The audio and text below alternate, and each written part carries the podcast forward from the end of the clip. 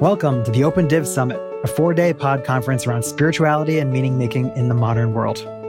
Each day, February 25th to 28th, we'll be releasing 10 to 20 pre recorded conversations with top academics, theologians, clergy, and secular community leaders. In addition, each day we're hosting several live, interactive events on Zoom. We'd love to see you there. For more, check out summit.opendiv.org. Today's conversation is with Andy Church, Andy had a two decade career in finance and business before finding his call to ministry and is currently working on integrating the two. He serves as the Minister of Operations and is faculty for the Chaplaincy Institute, aka CHI, and he's a writer, backpacker, husband, and father of three. He currently lives in Tucson, Arizona, where he's done podcasts about everyday spirituality and dying well. And Andy has a Master of Divinity degree from Starr King's School for Ministry and is an ordained interfaith minister. Hope you enjoy our conversation. Andrew, I'm so happy to be here with you today as am I. Excited to get uh, about Open Div and to uh, to get to chat a little. Yeah. Um, so I originally reached out. You teach this really interesting course at the Chaplaincy Institute called The Business of Ministry. And maybe before we get into that course and some of the specifics around it, could you just talk a little bit more about your background, how you came to creating this course, and why did you feel like it was an important need to fill? Sure. I have a career, 25 ish year career in business, mostly in, in and around money, people's money, right? I had banking, I was a CFO, stockbroker. So I worked with people's investments. And I've always had this knowing that money is an important driver in people's lives, and yet they have these troubled relationships with it.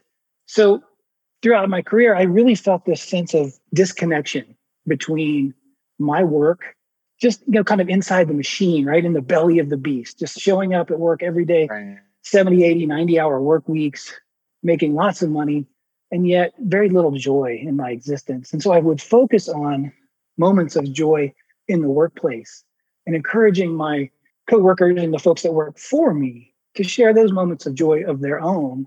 And I, I usually get in trouble for this all the time right? Say andy are you building some kind of fiefdom? What is this? You know and i would say right. no i just want to invite people to share, to bring their full selves to the workplace.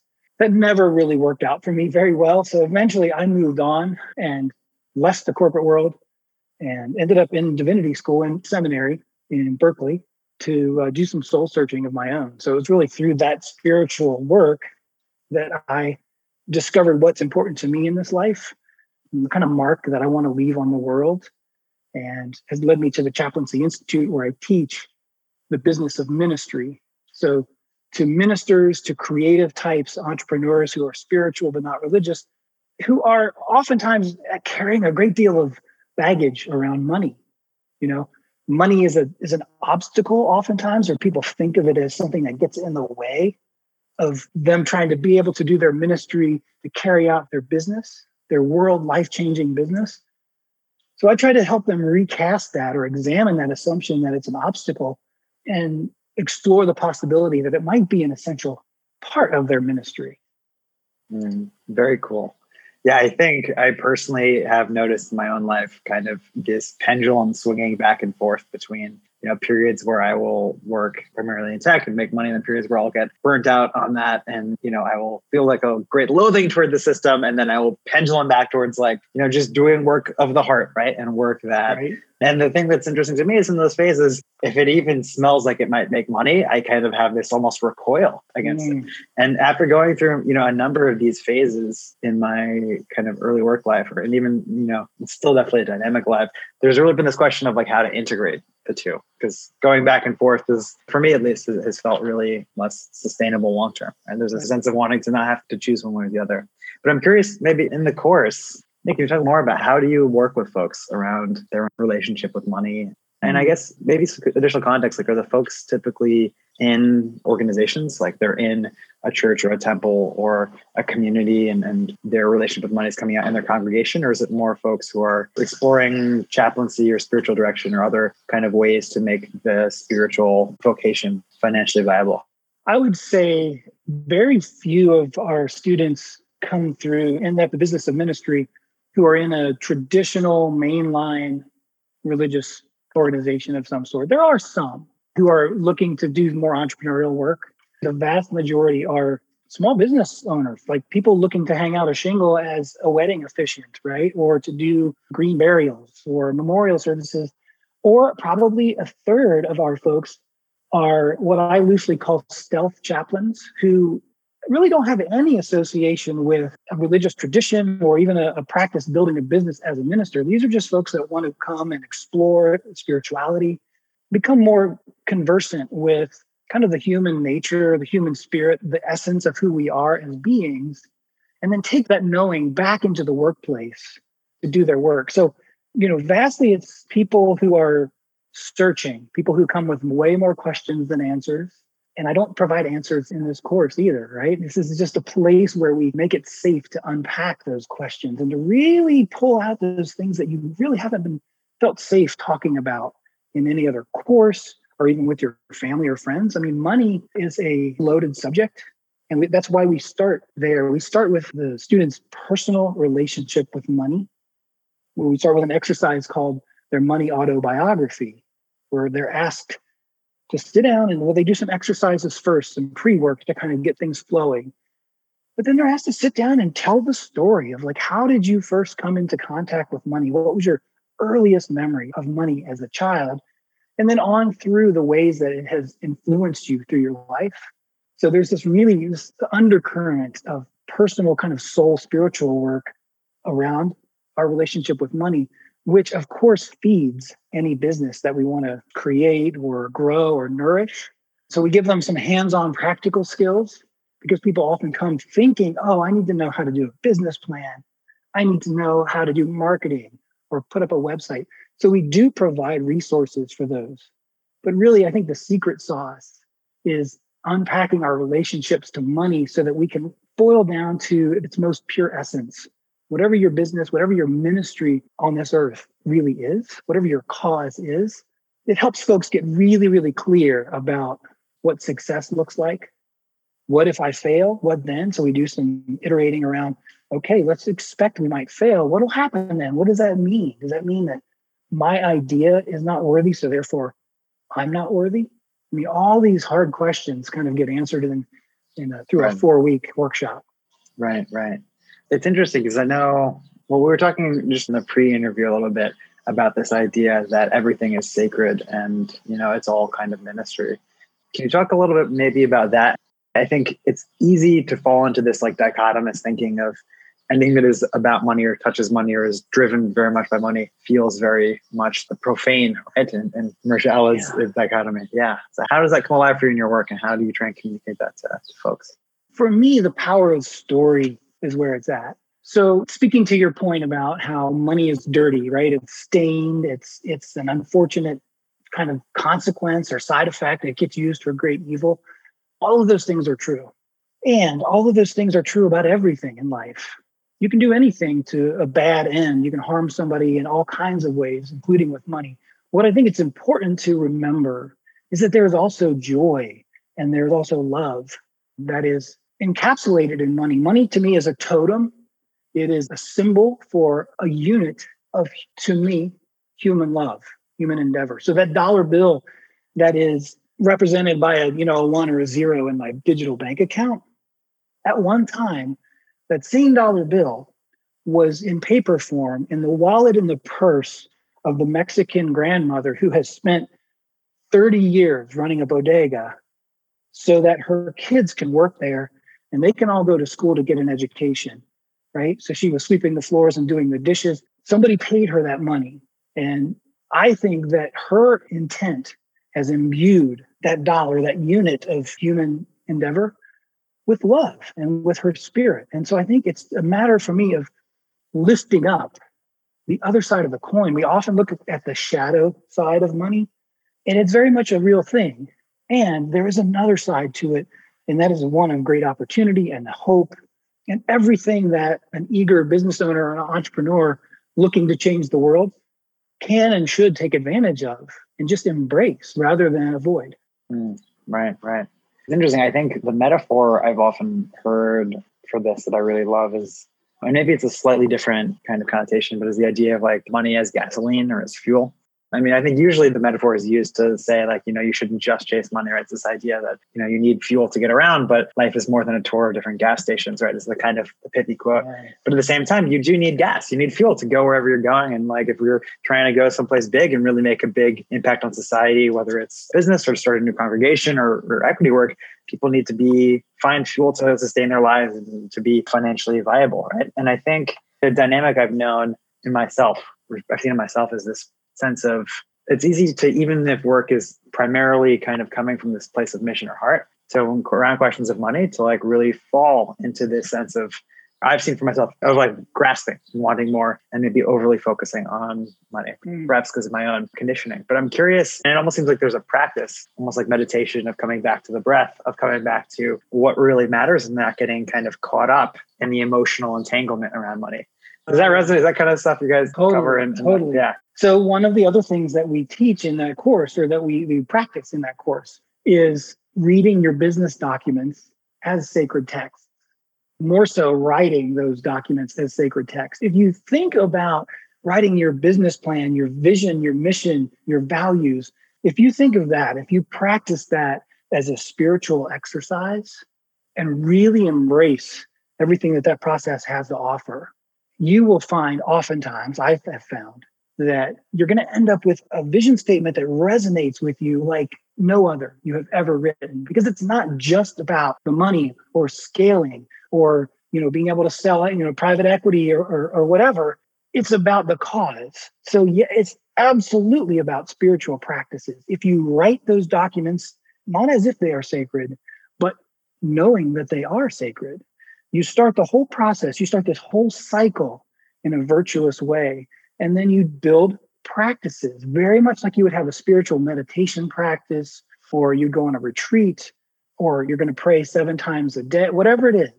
Handling your business in that way, I think there are some beautiful cross pollination tips. I mean, humans have been doing religion for thousands of years. I think there are amazing tools and lessons in those texts I'm not suggesting we throw out religion and, and cherry pick only the parts we like, because it is important to have discipline and a practice. But I think it offers us a framework that we're silly to not use and, and learn from. Right, right, right.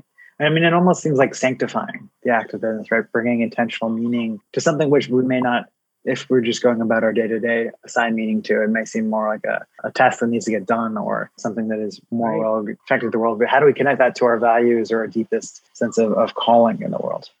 That's the um, human condition, right? Is remembering why I'm yeah. doing this and what really matters and keeping well, ourselves awake.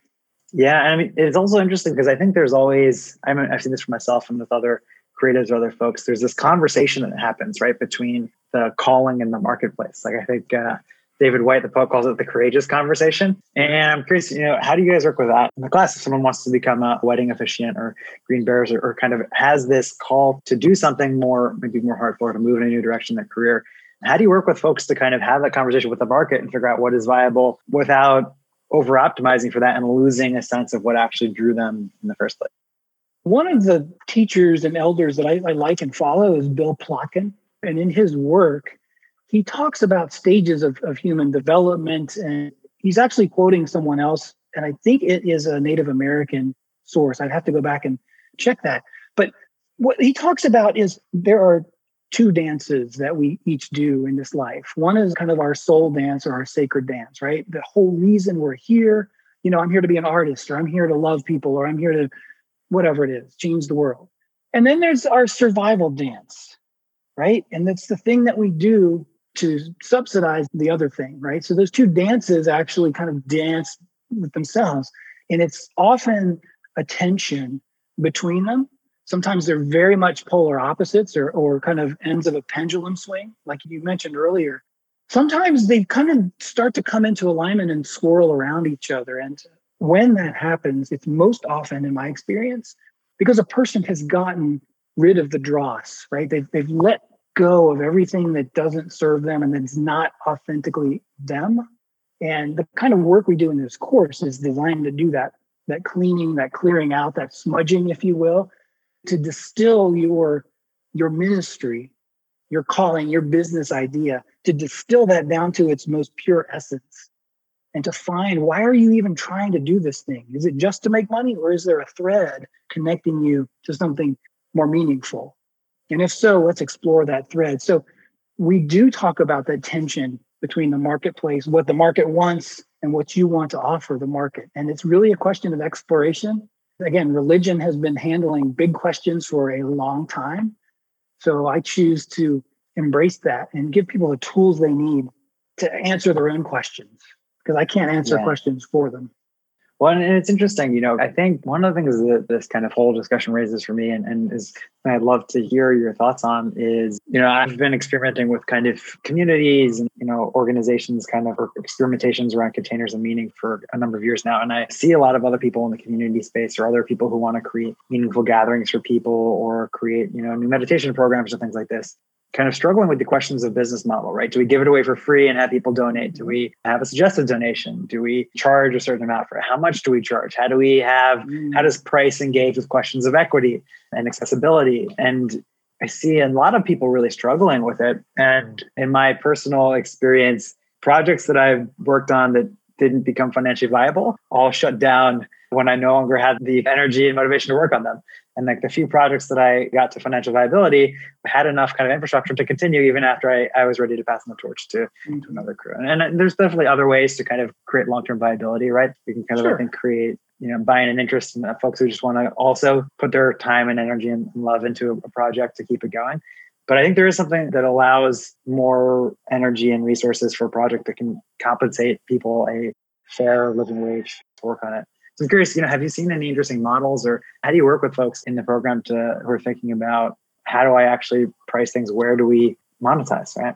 Yeah, we see all kinds of different creative models and approaches, everything from variable pricing. So I know one wedding officiant who charges top dollar, you know, tens of thousands of dollars to do what she does because she's approaching an audience that has access to those kinds of resources and they have an expectation, frankly, of paying a certain amount. And if she's found that if she doesn't set her price accordingly, she'll just be dismissed out of hand. So to be even credible, she has to come with that kind of pricing.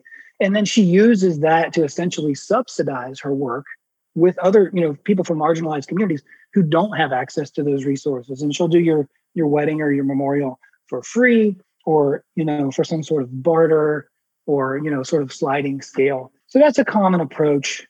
There are people that start nonprofits, right? What's so interesting about that is that sounds like a wonderful model, right? If you can get mm-hmm. the like the really high paying work. And I think what I see a lot in this space is folks who have access to people or in spaces and are used to giving away work for free.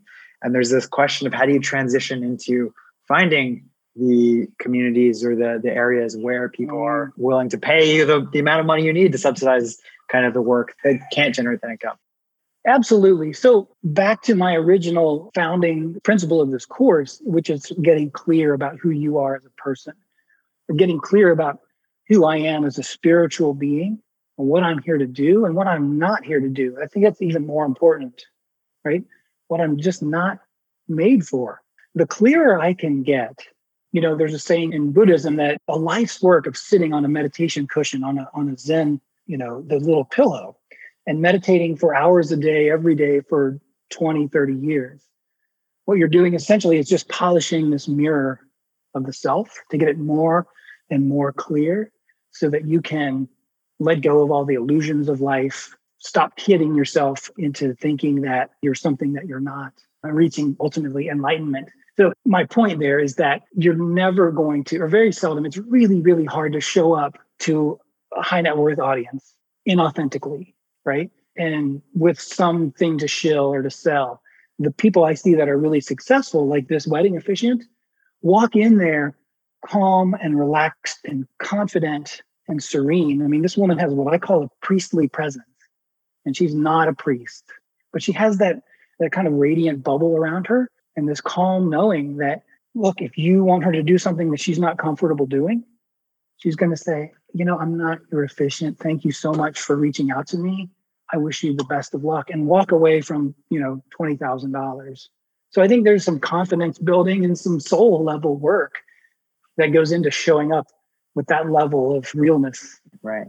Right. And it seems like also you know, in some ways, it seems like you need to have the financial basis covered to be able to do that, right? Like if that 20K is going to go towards putting food on the table, it's a lot harder or impossible to mm-hmm. walk away from than if uh, yeah. you're in a place where you at least have the, the basis covered and going. That's it is so important because one of the first obstacles, I keep saying this is the first thing and this is the first thing, but this is really the first thing, is kind of getting over myself, getting over the people can smell desperation a mile away, right? So, you know, first of all, getting clear about who I am and all of that, but being worthy of earning money, right? Being worthy of handing a client an invoice for $15,000 when I would have felt funny about $1,500 of, you know, invoice. Recognizing that this is a virtuous, can be a virtuous exchange of your services and your whole life's work, right? When you're approaching a client with whatever it is that you do, ideally, you're bringing them five years of experience or 30 years of experience and every failure you've ever made, you're bringing that to them with everything that you have. In exchange for that, you have got to be, I have got to be ready, willing, and able to accept a commensurate exchange for that, or else it diminishes the value of whatever I'm giving. So you've got to get really clear on that. And you do that by practice, by trial and error. The woman that charges you know tens of thousands of dollars to marry people has been doing this for i think 17 years and used to charge you know $200 to marry people. And she married a lot of people and figured out that there are some people that are just not working with. So she made the mistakes and now she's bringing all that authentically to the table to people that can afford it. It's so interesting. I mean it just reminds me of just how kind of crazy pricing is just as a phenomenon, right? Like you mentioned before, like if she's not pricing high enough, some people are just going to disregard her completely because price can signify value. And I think what's really interesting is to really like I'm thinking of some of the, times when I've put out numbers that are higher than I felt comfortable with. And there's like a gut level, like it could raise some anxiety. And I think what's interesting too is value is going to be different to different people right? And so, mm-hmm. you know, one person is willing to pay, you know, this much, one person is willing to pay significantly less, or willing to pay. And I think it's easy if you're only talking to people who are gonna who are like two hundred dollars, that's pricey. To really have self doubt when you then come across someone who can pay a whole lot more and to feel a real block towards charging more because there's this kind of environmental feedback that you're worth less than this amount. And really the problem is there's not that like match. Like price is a function of both the, the product and the, and the buyer look, we live in a cycle, we live in a culture based around, I believe, scarcity. I believe capitalism is built on the notion of scarce resources, right? I've got to work harder, faster, longer, smarter than the next person, or I'm gonna I'm gonna lose out. I'm not gonna get access to my share. I think the programming that goes along with that is really unfortunate because it kind of bakes in this narrative that we're not inherently worthy unless we work, right? we're only valuable in, in as much as we can produce something. So that's the beauty again to me of taking a spiritual approach to business is recognizing our inherent worth, starting from a place of kind of wholeness and respect for whatever it is that you've been through in your entire life, like all the mistakes, all the victories, everything you're bringing to this relationship. And you're feeling like, yeah, you are worthy to receive this money if I'm trying to get married and the same thing holds true, I, and I'm just trying to scrimp by and gosh, you know, I really 75 bucks is all I can afford for my wedding.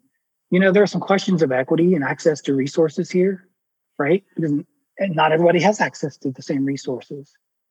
I think there's still an interesting question there.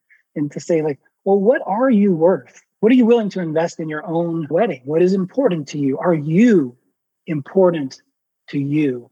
enough to spend, you know, this amount of money that signals something else. So yeah, there's a whole bunch of psychology, uh, spiritual psychology kind of baked into all these equations. Yeah. And I think it's so interesting too, because there's this idea in the religious world of bivocationality, right? You, you know, pastors or, or, folks will work a job in the corporate world or, or what have you, just mm-hmm. work on uh, an explicitly secular job, even if the lines between the secular and sacred we take to be blurred, to be able to fund ministry. And I think, you know, what's interesting, that's typically been the path I've pursued. And often it's because it's just so much easier to justify a price in the business world where you're like, you know, we're going to save you this much money, we're going to make you this much money, we're charging you less. You know, it's clear, right? As opposed to something around here, it's around this where it's like, how do you really almost like anchor? And how do people value something that is in some ways priceless right? How do you how do you value personal growth or spiritual growth? Even like divinity mm. school you know how do how do how do the price tags of like you know of hds or union or chi or any of these organizations right? It's like how does one think about you know that relationship as well right? So right. If i spend 60000 or $80000 at harvard am I going to be that much more spiritual when I'm done than I if I spent twenty or thirty thousand dollars? Like, how does that how does that work out? Yeah, really interesting. Yeah. Well, in addition to this course, you're also the the minister of operations at Chi, the Chaplaincy Institute. And I'm curious, as a more mature organization, kind of in this space, how are you guys thinking about some of these questions now as well in terms of, yeah, what's important operationally, and how are you thinking about, I guess, you know, growing as an org and I imagine you're primarily funded through courses and education and maybe in addition mm-hmm. to, to grants. We are. That's a perceptive question and one that's very much alive for us right now. I think before we came on, I mentioned that Chaplaincy Institute just turned 20 years old. My personal ministry is to organizations, right? It's a spiritual care for organizations themselves and, and kind of nurturing those. So when I started working at Chi, I really took a look at the resources, the staff, the structures that were in place, and did an assessment of is this sustainable? You know, we talk and we teach our chaplain students and our spiritual direction students, we preach and preach to them about sustainability, self care, healthy boundaries, right? Not pretending that you can fix something for someone else that you can't fix. But what I noticed was for all of this emphasis on self care for our students, it was a case of the old saying like the cobbler's children have have no shoes right? We weren't practicing that ourselves so we were burning out staff because it was such a great cause. It is such a great cause. I mean we train interfaith caregivers to go out into the world and take care of people right? What better thing to be doing at a time like this? And so it's easy to get excited about that. And at the same time asking people to work on subpar wages and working way too many hours and you know trying to just fix everything we would just burn people out. And so our mission now kind of our calling is to embrace those practices ourselves internally right? And so i'm, I'm close to implementing a mandatory nap for everyone. I haven't done it yet but i am I'm very serious about that. I, I follow the work of tricia hersey. I don't know if you're familiar with tricia. She's the nap bishop. You can find her on social media i think it's the nap bishop or the nap ministry and she is very adamant about that whole notion of inherent worth, right? Starting from there and, and nurturing ourselves as beings. If we come together in a place like the Chaplaincy Institute as whole and nourished and respected beings and cared for beings, the end result is going to be just immeasurably improved. So that's kind of where we are right now is figuring out how do we go from just scraping together what we can from kind of a scarcity mindset into you know more of an abundant thinking or what what could be possible if money were no issue. Let's play that game a little bit and then come back and say okay well that sounds pretty great. I bet we could get some funders excited about doing you know anti-racism work inside this kind of milieu of pastoral care or spiritual direction for instance. So interesting.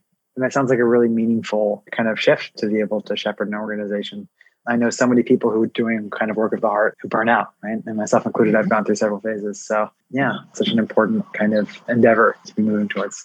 Yeah, there is never enough time. There will never be enough time to do everything that needs to be done. And still, we are here. We are called to do something. So, what is that? And how can we sustain that over a career? How can we do that? Right, right. Well, Andrew, I think we're right about at time. But before we jump off, if folks want to find out more about you and your work or the Chaplaincy Institute, where should they uh, look? You can find us at chaplaincyinstitute.org and all the social channels. I'm also on social media at Prolificate and all the places as well. Yeah, I love to talk about this kind of stuff. And really, I'm I'm very much I'm as much a student as anything else, right?